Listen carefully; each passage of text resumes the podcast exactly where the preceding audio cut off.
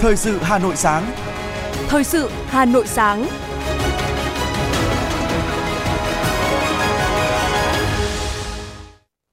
Kính chào quý vị và các bạn. Bây giờ là chương trình thời sự của Đài Phát thanh Truyền hình Hà Nội. Chương trình sáng nay, thứ năm ngày 19 tháng 10 có những nội dung chính sau đây. Thủ tướng Phạm Minh Chính tới Riyadh bắt đầu chuyến công tác dự hội nghị cấp cao. Thành phố Hồ Chí Minh và Hà Nội ký kết thúc đẩy hợp tác toàn diện trong các lĩnh vực. Sở Giao thông Vận tải Hà Nội khuyến cáo chưa bắt buộc đổi giấy phép lái xe sang thẻ nhựa. Do ảnh hưởng áp thấp nhiệt đới đã mạnh lên thành bão, cơn bão số 5 năm 2023, từ chiều tối nay Hà Nội mưa to, thời tiết chuyển lạnh và rét. Phần tin thế giới có những sự kiện nổi bật, khu vực Trung Đông đặc biệt căng thẳng sau vụ tấn công bệnh viện. Sáu sân bay ở Pháp tiến hành sơ tán khẩn cấp do cảnh báo an ninh. Sau đây là nội dung chi tiết. Thưa quý vị, nhân dịp tham dự diễn đàn cấp cao hợp tác quốc tế vành đai và con đường lần thứ ba, chiều ngày 18 tháng 10 giờ địa phương, Chủ tịch nước Võ Văn Thưởng đã tiếp Tổng thư ký Liên Hợp Quốc Antonio Guterres. Tại buổi tiếp, Chủ tịch nước Võ Văn Thưởng khẳng định Việt Nam luôn coi Liên Hợp Quốc là tổ chức hàng đầu vì hòa bình, hợp tác, phát triển trên thế giới và là người bạn tin cậy, thủy chung, gắn bó lâu dài trong mọi chặng đường phát triển – Chủ tịch nước cho biết Việt Nam đang tích cực phối hợp để thực hiện các mục tiêu phát triển bền vững, ứng phó với biến đổi khí hậu, chuyển đổi số, chuyển đổi xanh, tham gia lực lượng gìn giữ hòa bình. Đề nghị Liên Hợp Quốc tiếp tục hỗ trợ Việt Nam thực hiện các cam kết quốc tế, trong đó có chương trình nghị sự chung của chúng ta, cũng như trong quá trình thực hiện các mục tiêu phát triển quốc gia Tổng thư ký Liên Hợp Quốc chuyển lời thăm hỏi và lời chúc sức khỏe đến Tổng bí thư Nguyễn Phú Trọng và lãnh đạo Đảng, Nhà nước Việt Nam, nhấn mạnh Việt Nam là một hình mẫu tốt cho nhiều nước đang phát triển và là đối tác quan trọng của Liên Hợp Quốc. Ông cũng đánh giá cao các quan điểm của Việt Nam về đề cao chủ nghĩa đa phương, tuân thủ luật pháp và nâng cao hiệu quả của các thể chế quốc tế. Chia sẻ về tình hình khu vực, hai nhà lãnh đạo nhất trí về sự cần thiết phải đề cao thượng tôn pháp luật, phát huy vai trò của các cơ chế đối thoại, hợp tác giữa các tổ chức khu vực và Liên Hợp Quốc, ủng hộ vai trò trung tâm của ASEAN. Chiều qua, chuyên cơ chở Thủ tướng Chính phủ Phạm Minh Chính và đoàn đại biểu cấp cao Việt Nam đã tới sân bay quốc tế Quốc vương Khalid ở thủ đô Riyadh, Vương quốc Ả Rập Xê Út, bắt đầu chuyến công tác tham dự hội nghị cấp cao Hiệp hội các quốc gia Đông Nam Á ASEAN, Hội đồng Hợp tác Vùng Vịnh và thăm Ả Rập Xê Út từ ngày 18 đến 20 tháng 10, theo lời mời của Quốc vương Ả Rập Xê Út. Dự kiến trong chương trình công tác tại Ả Rập Xê Út, Thủ tướng Chính phủ Phạm Minh Chính sẽ tham dự phát biểu tại hội nghị cấp cao ASEAN, Hội đồng Hợp tác Vùng Vịnh và có các cuộc tiếp xúc song phương với các trưởng đoàn các nước tham dự hội nghị. Cùng với đó, Thủ tướng Phạm Minh Chính sẽ hội kiến với Thủ tướng Hoàng Thái tử Ả Rập Xê Út, tiếp các quan chức chính phủ, hoàng gia và các tập đoàn kinh tế, quỹ đầu tư lớn của Ả Rập Xê Út, đồng thời dự và phát biểu tại Diễn đàn Kinh doanh Việt Nam Ả Rập Xê Út, gặp gỡ cán bộ Đại sứ quán Việt Nam và đại diện cộng đồng người Việt Nam tại Ả Rập Xê Út. Tham dự hội nghị cấp cao ASEAN, Hội đồng Hợp tác Vùng Vịnh, Thủ tướng Phạm Minh Chính đóng góp vào việc củng cố quan hệ hợp tác giữa ASEAN và Hội đồng Hợp tác Vùng Vịnh, đặc biệt là trong các lĩnh vực hợp tác còn nhiều tiềm năng như kinh tế, thương mại, văn hóa và giao lưu nhân dân. Chuyến công tác góp phần củng cố tin cậy chính trị, nâng cao hiệu quả hợp tác trên các lĩnh vực chính trị, ngoại giao, thương mại, đầu tư, viện trợ, phát triển chính thức, lao động giữa Việt Nam và các nước GCC, đặc biệt là giữa Việt Nam với Ả Rập Xê Út hướng đến kỷ niệm 25 năm thiết lập quan hệ ngoại giao Việt Nam Ả Rập Xê Út vào năm 2024. Chiều cùng ngày tại thành phố Hồ Chí Minh, Ban Thường vụ Thành ủy thành phố Hồ Chí Minh và Ban Thường vụ Thành ủy Hà Nội đã tổ chức hội nghị trao đổi kinh nghiệm trong công tác lãnh đạo chỉ đạo thực hiện nhiệm vụ chính trị giữa hai thành phố và thực hiện ký kết biên bản ghi nhớ hợp tác toàn diện trên các lĩnh vực giai đoạn 2023-2025 và những năm tiếp theo đồng chí Đinh Tiến Dũng, Bí thư Thành ủy Hà Nội và đồng chí Nguyễn Văn Nên, Bí thư Thành ủy Thành phố Hồ Chí Minh ký kết biên bản hợp tác giữa hai thành phố. Theo đó, hai địa phương thúc đẩy hợp tác trong các lĩnh vực gồm công tác xây dựng Đảng, hệ thống chính trị, quản lý nhà nước và cơ chế, chính sách, kinh tế, thương mại và xúc tiến, thu hút đầu tư, phát triển đô thị, bảo vệ môi trường, văn hóa, thể thao và du lịch, giáo dục và y tế, nông nghiệp và phát triển nông thôn, quốc phòng, an ninh, báo chí, tuyên truyền, Ủy viên Bộ Chính trị, Bí thư Thành ủy Hà Nội Đinh Tiến Dũng nhấn mạnh, hội nghị có ý nghĩa quan trọng là cơ hội để hai thành phố tăng cường hợp tác phát triển toàn diện hơn, phát huy tiềm năng, lợi thế nhằm xây dựng Đảng, hệ thống chính trị trong sạch, vững mạnh, hoạt động hiệu lực, hiệu quả, thúc đẩy phát triển kinh tế xã hội, đảm bảo quốc phòng an ninh, tăng cường thông tin, trao đổi kinh nghiệm trên các lĩnh vực là thế mạnh và sự quan tâm của mỗi địa phương để bổ sung, hỗ trợ nhau cùng phát triển.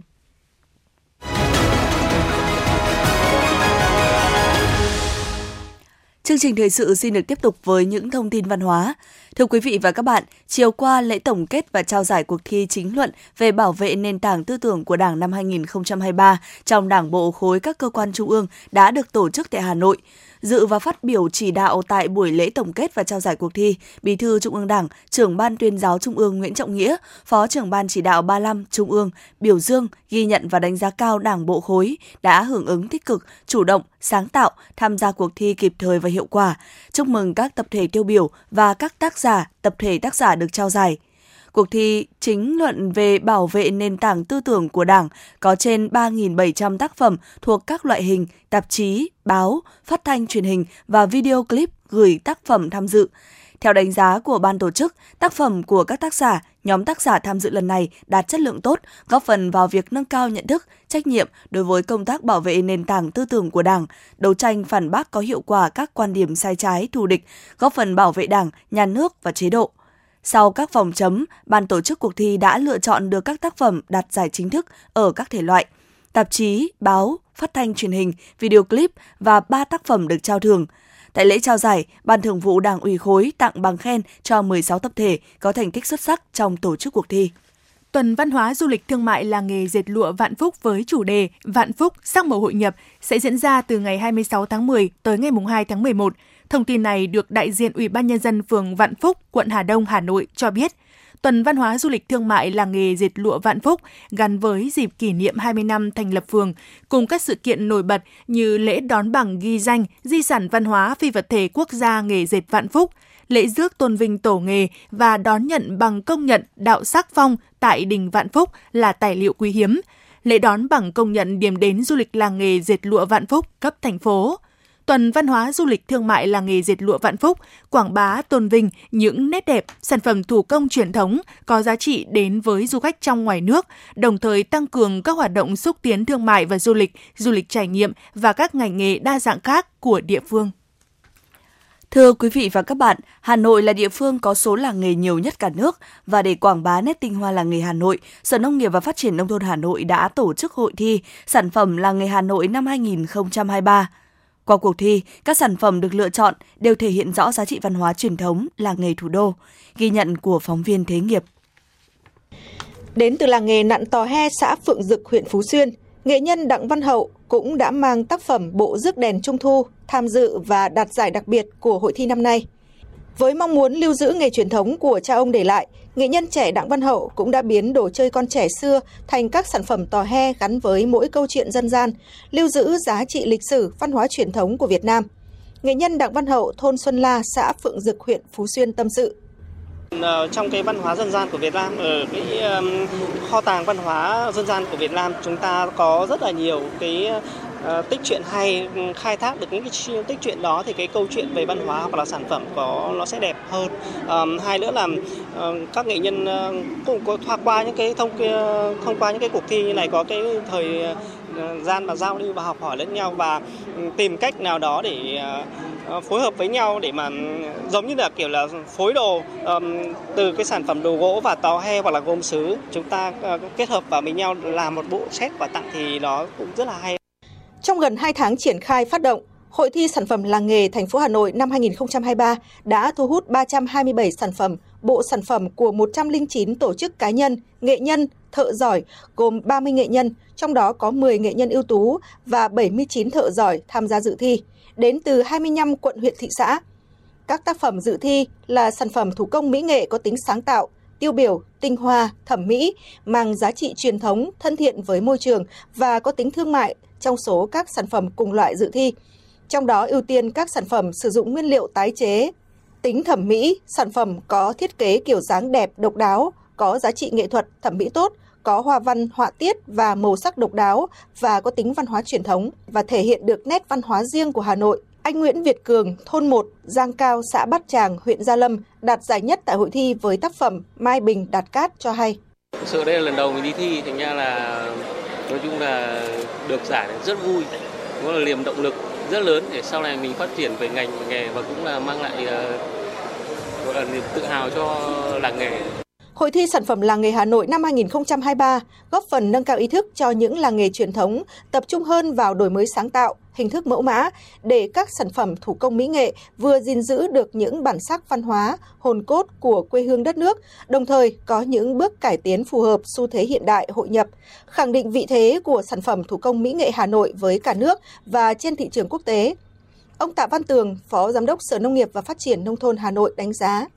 Ờ, hội đồng giám khảo là những người có kiến thức, ờ, được đào tạo ờ, bài bản và có nhiều kinh nghiệm. Thì thông qua cái chấm các sản phẩm dự giải sẽ là một cái buổi, một cái cuộc mà để giúp cho các nghệ nhân thợ giỏi nâng cao được cái hàm lượng chuyên môn của mình và cũng như là nhận thức được đầy đủ các cái tinh hoa nghệ thuật của mình cũng như là trân trọng hơn nữa cái giá trị lịch sử đem lại từ các cái sản phẩm làng nghề. Các tác phẩm đạt giải hội thi sản phẩm làng nghề Hà Nội sẽ được tham dự lễ tôn vinh nghệ nhân thợ giỏi trong lĩnh vực ngành nghề nông thôn toàn quốc do lãnh đạo nhà nước gặp mặt biểu dương, dự kiến vào sáng ngày 9 tháng 11 năm 2023 tại Phủ Chủ tịch nước. Đồng thời, những sản phẩm đạt giải sẽ được trưng bày tại Festival Bảo tồn và Phát triển làng nghề Việt Nam năm 2023 do Bộ Nông nghiệp và Phát triển Nông thôn và Ủy ban Nhân dân thành phố Hà Nội tổ chức tại Hoàng Thành Thăng Long, Hà Nội từ ngày 9 tháng 11 đến 12 tháng 11 năm 2023. Hà Nội hiện cũng là địa phương có số làng nghề nhiều nhất cả nước với 1.350 làng nghề, chiếm 56% tổng số làng nghề trong cả nước. Đáng nói, không chỉ lưu giữ các giá trị văn hóa, các làng nghề của Hà Nội còn đóng góp đáng kể vào ngân sách địa phương khi liên tục có sự tăng trưởng về doanh thu. Trong đó khoảng 100 làng nghề đạt từ 10 đến 20 tỷ đồng một năm gần 70 làng nghề đạt từ 20 đến 50 tỷ đồng một năm và khoảng 20 làng nghề đạt trên 50 tỷ đồng một năm.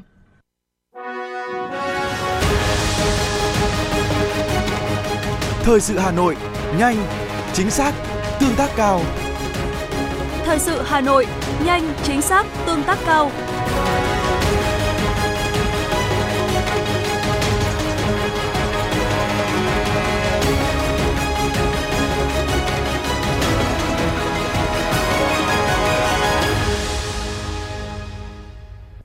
Quý vị, huyện Gia Lâm, thành phố Hà Nội đủ điều kiện đạt chuẩn nông thôn mới nâng cao theo quy định tại quyết định số 320 QĐ-TTG ngày 8 tháng 3 năm 2022 của Thủ tướng Chính phủ về việc ban hành Bộ Tiêu chí Quốc gia về huyện nông thôn mới, quy định thị xã, thành phố trực thuộc cấp tỉnh hoàn thành nhiệm vụ xây dựng nông thôn mới và Bộ Tiêu chí Quốc gia về huyện nông thôn mới nâng cao giai đoạn năm 2021-2025 Ủy ban nhân dân thành phố Hà Nội thông báo đến toàn thể cán bộ, đảng viên và nhân dân trên địa bàn thành phố biết và tham gia ý kiến. Ý kiến tham gia gửi về Văn phòng điều phối chương trình xây dựng nông thôn mới thành phố Hà Nội, số 73 Lê Hồng Phong, Hà Đông, Hà Nội trước ngày 10 tháng 11 năm 2023 để tổng hợp huyện Đông Anh, thành phố Hà Nội đủ điều kiện đạt chuẩn nông thôn mới nâng cao theo quy định tại quyết định số 320 QĐ-TTG ngày 8 tháng 3 năm 2022 của Thủ tướng Chính phủ về việc ban hành Bộ Tiêu chí Quốc gia về huyện nông thôn mới, quy định thị xã, thành phố trực thuộc cấp tỉnh hoàn thành nhiệm vụ xây dựng nông thôn mới và Bộ Tiêu chí Quốc gia về huyện nông thôn mới nâng cao giai đoạn 2021-2025 Ủy ban nhân dân thành phố Hà Nội thông báo đến toàn thể cán bộ, đảng viên và nhân dân trên địa bàn thành phố biết và tham gia ý kiến. Ý kiến tham gia gửi về Văn phòng điều phối chương trình xây dựng nông thôn mới thành phố Hà Nội, số 73 Lê Hồng Phong, Hà Đông, Hà Nội trước ngày 15 tháng 11 năm 2023 để tổng hợp.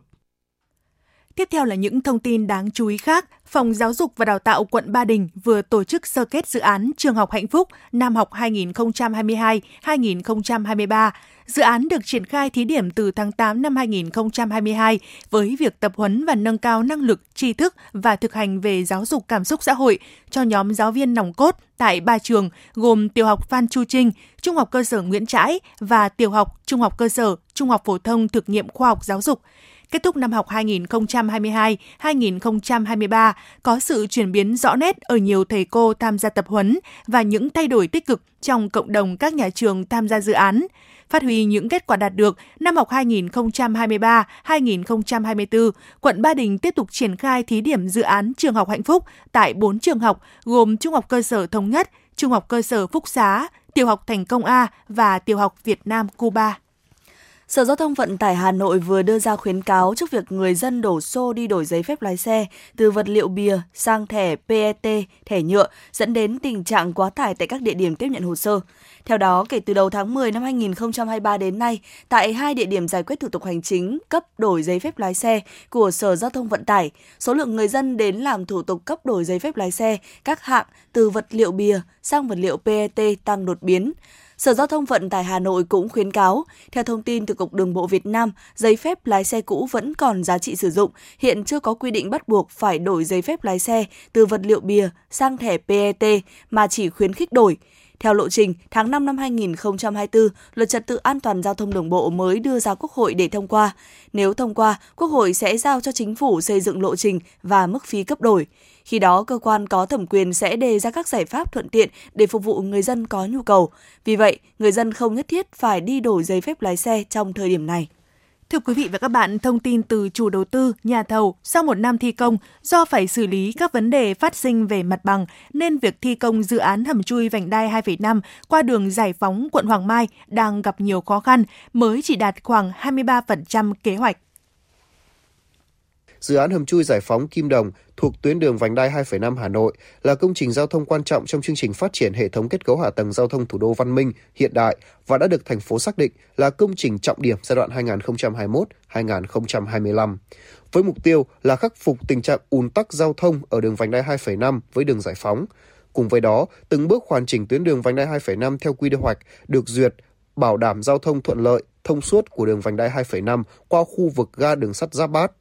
sau khi hoàn thiện, dự án sẽ là một trong những mối nối quan trọng trong toàn tuyến vành đai 2,5, đồng thời trở thành một thành phần của nút giao phức tạp nhất Hà Nội trong tương lai. Khi tại vị trí sung yếu này còn có đường sắt đô thị đi qua, vì vậy việc thi công hầm chui đang được Hà Nội tập trung chỉ đạo đẩy nhanh tiến độ thi công. Tuy nhiên, sau gần một năm khởi công xây dựng, chủ đầu tư và các đơn vị thi công đang phải xử lý các vấn đề về mặt bằng, việc thi công gặp nhiều khó khăn, nhiều nút thắt phát sinh khiến cho dự án hầm chui giải phóng Kim Đồng có nguy cơ chậm tiến độ. Theo ban quản lý dự án đầu tư xây dựng các công trình giao thông thành phố Hà Nội, hiện tại trên công trường có gần 100 công nhân chia làm 2 ca thi công cùng máy móc đang gấp rút đẩy nhanh tiến độ phục vụ xây dựng công trình. Ông Hồ Đức Phúc, giám đốc ban điều hành dự án hầm chui giải phóng Kim Đồng thuộc liên danh nhà thầu Cienco 4 cho biết, hầm chui phía đầm Hồng, nhà thầu đang đào hầm chính. Ở các vị trí có mặt bằng đơn vị đã triển khai 6 trên 9 đốt hầm hở. Ở các vị trí có mặt bằng, đơn vị đã triển khai 6 trên 9 đốt hầm hở, còn lại hai đốt hầm hở đang vướng các công trình hầm chưa được giải phóng đường điện. Theo ông Phúc, việc thi công hầm chui giải phóng Kim Đồng nằm trong khu vực có nhiều công trình ngầm nổi, nhiều đường dây điện, cáp quang là trục chính và địa chất phức tạp. Mặc dù nhà thầu đang tự bỏ kinh phí để di chuyển công trình nổi ở phía đồng hầm, nhưng đến nay cũng chỉ có 50% mặt bằng sạch để thi công. Nhà thầu quyết tâm đến năm 2024 hoàn thành hạng mục hầm hở. Ông Hồ Đức Phúc cho biết. Nút thắt của chúng tôi là đang vướng mặt bằng ở hai cái góc cua là của ờ, mobile phone và là cái phần ờ, của bên nhà hàng tiệc cưới Nam Sơn. Hai nút thắt này là nó ảnh hưởng rất nghiêm trọng đến cái tiến độ để triển khai cái mũi bên Kim Đông vướng mắc này thì nó thể là, là không thể phân luồng được à, vào để triển khai thi công hầm vào ở giữa giữa tuyến. Việc thi công qua đường sắt Bắc Nam cũng gặp nhiều khó khăn. Mặc dù ngành đường sắt đã bàn ra mặt bằng nhưng quá trình thi công phải đảm bảo việc an toàn chạy tàu và hoạt động của ga Giáp Bát, nên nhà thầu cũng phải tính toán và điều chỉnh lại biện pháp thi công cho phù hợp nên cũng bị ảnh hưởng đến tiến độ. Theo ghi nhận của phóng viên, tại công trường hầm chui Kim Đồng giải phóng, nhiều phương tiện máy móc và thiết bị được huy động, công nhân tích cực làm việc. Hiện quá trình thi công đã đào được đường dẫn và hầm hở ở bên phía đường giải phóng khu vực phường Định Công. Theo kế hoạch tiếp đó, công nhân sẽ khoan đào hầm chính qua đường giải phóng. Ông Nguyễn Thành Luân, đại diện đơn vị thi công hầm phạm vi đường sắt cho biết. Trước ấy, mình sẽ thi công từng đốt hầm rất là nhỏ. Trong phạm vi 54 mét của hầm của đường sắt là mình 13 đốt hầm. Bây giờ mình sẽ chia thành 3 đốt hầm thôi và toàn bộ các đốt hầm của mình sẽ nằm trên hệ dầm vượt trụ tạm để đảm bảo cho quá trình hoạt động của ga Giáp Bát và tuyến đường sắt thống nhất ít ảnh hưởng nhất có thể. Và dự kiến thì trong phạm vi đường sắt, các đốt hầm đấy nhà thầu sẽ thi công trong vòng khoảng 12 tháng. Dự án hầm chui giải phóng Kim Đồng có tổng mức đầu tư là 778 tỷ đồng, sử dụng ngân sách thành phố Hà Nội. Hầm chui có quy mô 4 làn xe, tổng chiều dài hầm và đường dẫn khoảng 890 m theo hướng vành đai 2,5. Vị trí xây hầm ở ngã ba giải phóng Kim Đồng. Điểm đầu của hầm chui kết nối với dự án đường vành đai 2,5 đoạn đầm hồng quốc lộ 1A, cách điểm giao cắt với quốc lộ 1A khoảng 460 m địa phận quận Hoàng Mai. Điểm cuối kết nối với đường Kim Đồng hiện hữu, cách vị trí giao cắt với quốc lộ 1A khoảng 460 m. Dự án xây dựng trong 3 năm 2022-2025. Ban quản lý dự án đầu tư xây dựng các công trình giao thông thành phố Hà Nội thừa nhận, một trong những khó khăn khi thực hiện dự án này so với các hầm chui khác là việc thi công đào hầm bên dưới nhưng không được phong tỏa mặt bằng bên trên. Lý do là bởi bên trên khu vực đào hầm là hệ thống đường sắt chạy tàu Bắc Nam và ga Giáp Bát vẫn đang hoạt động.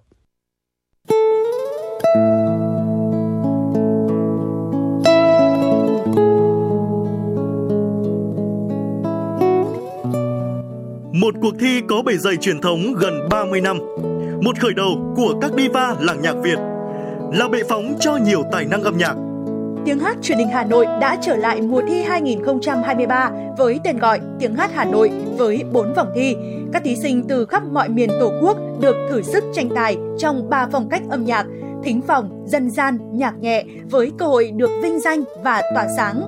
Vòng chung kết được tổ chức ngày 28 tháng 10 năm 2023 tại thủ đô Hà Nội. Giải nhất cuộc thi trị giá 200 triệu đồng. Các giải nhì, giải ba và giải chuyên đề đều có giá trị cao và được các nhà tài trợ trao thêm những giải thưởng đặc biệt. Tiếng hát Hà Nội 2023, một cuộc thi, một cơ hội so tài và tỏa sáng.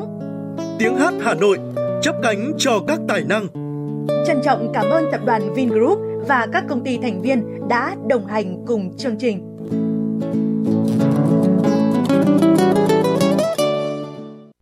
Quý vị và các bạn đang nghe chương trình thời sự của Đài Phát thanh Truyền hình Hà Nội. Phần tin thế giới sẽ tiếp nối chương trình. Chính phủ Hàn Quốc đã tổ chức cuộc họp Ủy ban Phát triển quan hệ liên triều dưới sự chủ trì của Bộ trưởng Thống nhất kiêm Chủ tịch Ủy ban Kim Jong Ho, tiến hành thẩm định dự thảo kế hoạch cơ bản về phát triển quan hệ liên triều lần thứ tư và dự thảo kế hoạch thực hiện năm 2023.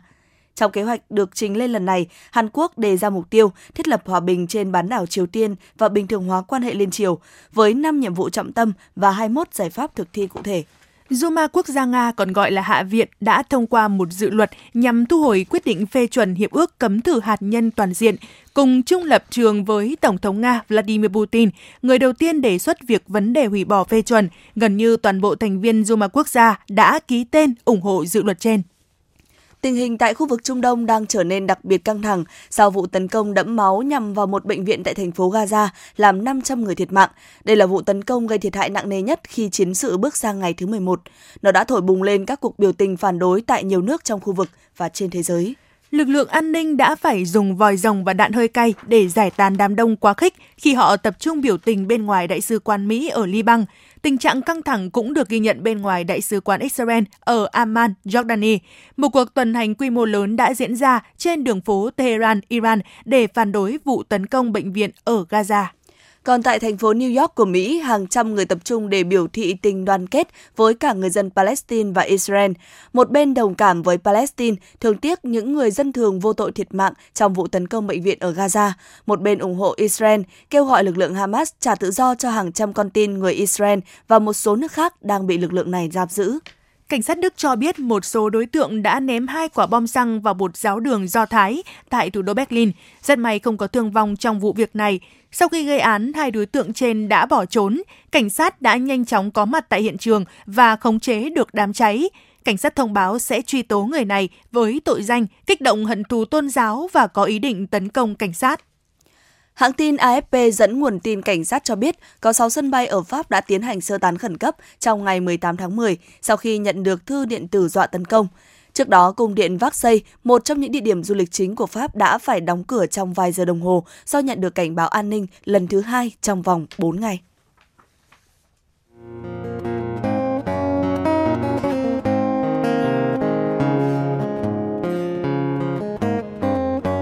Podcast Đài Hà Nội hôm nay có gì hấp dẫn nào? Đầu tiên là chương trình Hà Nội tin mỗi chiều Lên sóng lúc 18 giờ chiều hàng ngày, những dòng tin tức nóng hổi, những vấn đề đang được dư luận quan tâm sẽ được bình luận dưới góc nhìn của biên tập viên Đài Hà Nội cùng với sự đồng hành của các chuyên gia và cố vấn.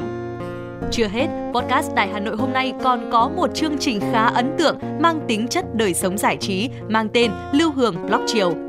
Lên sóng lúc 18 giờ 15 phút hàng ngày, biên tập viên Lưu Hương sẽ chia sẻ cùng quý vị và các bạn những câu chuyện nhỏ nhưng mang đầy ý nghĩa từ đời sống, những dòng tự sự và đặc biệt có cả những ca khúc do chính biên tập viên Lưu Hương thể hiện cùng với guitar. Bên cạnh đó, còn có chương trình Đọc truyện đêm khuya. Lên sóng lúc 22 giờ hàng ngày, những tác phẩm hay trong chương trình Đọc truyện đêm khuya sẽ là người bạn đồng hành cùng bạn đi qua những đêm dài. Phát hành trên 5 nền tảng Hà Nội On, web Hà Nội Online.vn, Apple Podcast, Spotify, Google Podcast. Mời quý vị và các bạn đón nghe. Podcast Đài Hà Nội, nghe mọi nơi, khơi nguồn cảm xúc.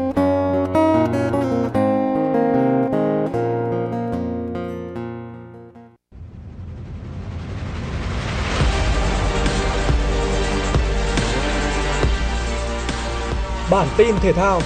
Bản tin thể thao.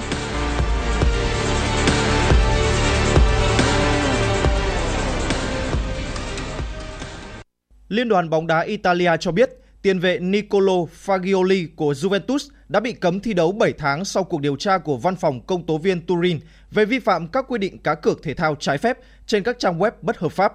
Tiền vệ 22 tuổi Nicolo Fagioli bị cấm thi đấu 12 tháng, trong đó có 5 tháng treo giò và bị phạt 12.500 euro. Theo quy định của Liên đoàn bóng đá Italia, một cầu thủ nếu bị phát hiện đặt cược vào các trận bóng đá có thể bị cấm thi đấu ít nhất 3 năm, nhưng Fagioli đã được giảm nhẹ tội hơn sau khi thừa nhận hành vi của mình. Là một phần của hình phạt, anh sẽ phải chia sẻ về trải nghiệm của mình trong ít nhất 10 buổi họp với các tổ chức thể thao nghiệp dư và các nhóm giúp đỡ người nghiện cờ bạc. Cũng liên quan đến vụ việc này, hai cầu thủ khác là Sandro Tonali và Nicolo Zaniolo đã bị trục xuất khỏi đội tuyển quốc gia vào tuần trước để phục vụ công tác điều tra. Giải golf Hero World Challenge 2023 sẽ diễn ra tại Albany, Bahamas từ ngày 30 tháng 11 đến ngày 3 tháng 12 tới đây. Trong danh sách được công bố, Will Zalatoris là cái tên đáng chú ý khi anh từng thông báo nghỉ thi đấu thời gian còn lại của mùa giải 2022-2023 kể từ tháng 4 sau ca phẫu thuật lưng.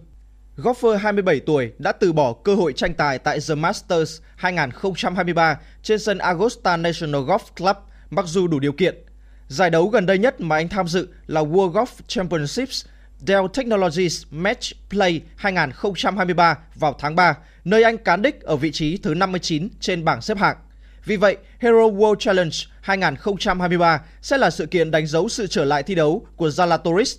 Hiện tại, anh đang đứng thứ 29 trên bảng xếp hạng thế giới. Thứ hạng này đã bị giảm đáng kể bởi golfer người Mỹ tạm dừng thi đấu trong một khoảng thời gian dài. Vào tháng 2, anh bước vào Genesis Invitational với vị trí số 7 thế giới. Còn trước khi rút khỏi The Masters 2023, golfer sinh năm 1996 xếp hạng thứ 8 thế giới. Bên cạnh Will Zalatoris, giải đấu còn quy tụ với 8 golfer nằm trong top 10 trên bảng xếp hạng thế giới. Nổi bật số 1 thế giới là Scotty Scheffler và nhà vô địch giải đấu hai lần liên tiếp Victor Hovland. Theo thông tin mới nhất từ World Golf Hall of Fame, ngôi sao NBA Stephen Curry, nhà đương kim vô địch American Century Championships 2023, chính thức nhận được giải thưởng Charlie Sifford do công ty Southern trao tặng nhằm vinh danh những đóng góp của anh trong việc phát triển sự đa dạng của bộ môn golf.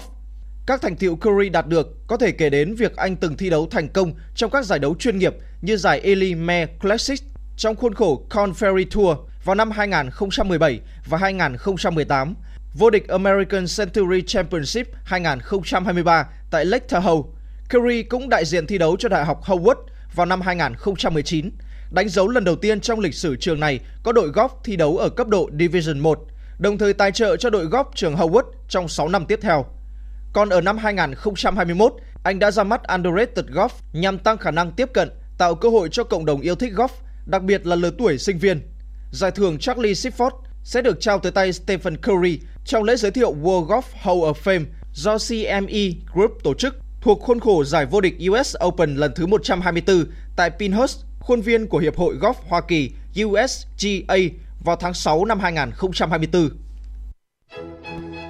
Đài khí tượng thủy văn khu vực đồng bằng và trung du Bắc Bộ dự báo từ sáng đến trưa nay, thành phố Hà Nội nhiều mây, không mưa, gió đông bắc cấp 2. Song từ chiều tối nay đến ngày 21 tháng 10, thành phố Hà Nội mưa vừa, có nơi mưa to. Ảnh hưởng đợt không khí lạnh, thời tiết Hà Nội ngày 20 tháng 10 chuyển lạnh, riêng vùng núi chuyển rét về đêm và sáng sớm. Nhiệt độ thấp nhất phổ biến từ 20 đến 21 độ, vùng núi các huyện Ba Vì, Sóc Sơn từ 19 đến 21 độ. Các nơi còn lại của miền Bắc và Bắc miền Trung từ ngày 20 tháng 10 trời lạnh về đêm và sáng, riêng vùng núi phía Bắc rét về đêm và sáng sớm. Còn theo Trung tâm Dự báo Khí tượng Thủy văn Quốc gia, từ đêm ngày 19 đến ngày 21 tháng 10, các tỉnh thành phố còn lại của miền Bắc có khả năng xảy ra mưa vừa, mưa to, có nơi mưa rất to và rông, lạnh về đêm và sáng. Đặc biệt tại miền Trung, từ chiều tối nay đến ngày 19 tháng 10, các tỉnh từ Quảng Trị đến Quảng Nam tiếp tục mưa to đến rất to với lượng mưa phổ biến từ 80 đến 200 mm, có nơi cao hơn 300 mm.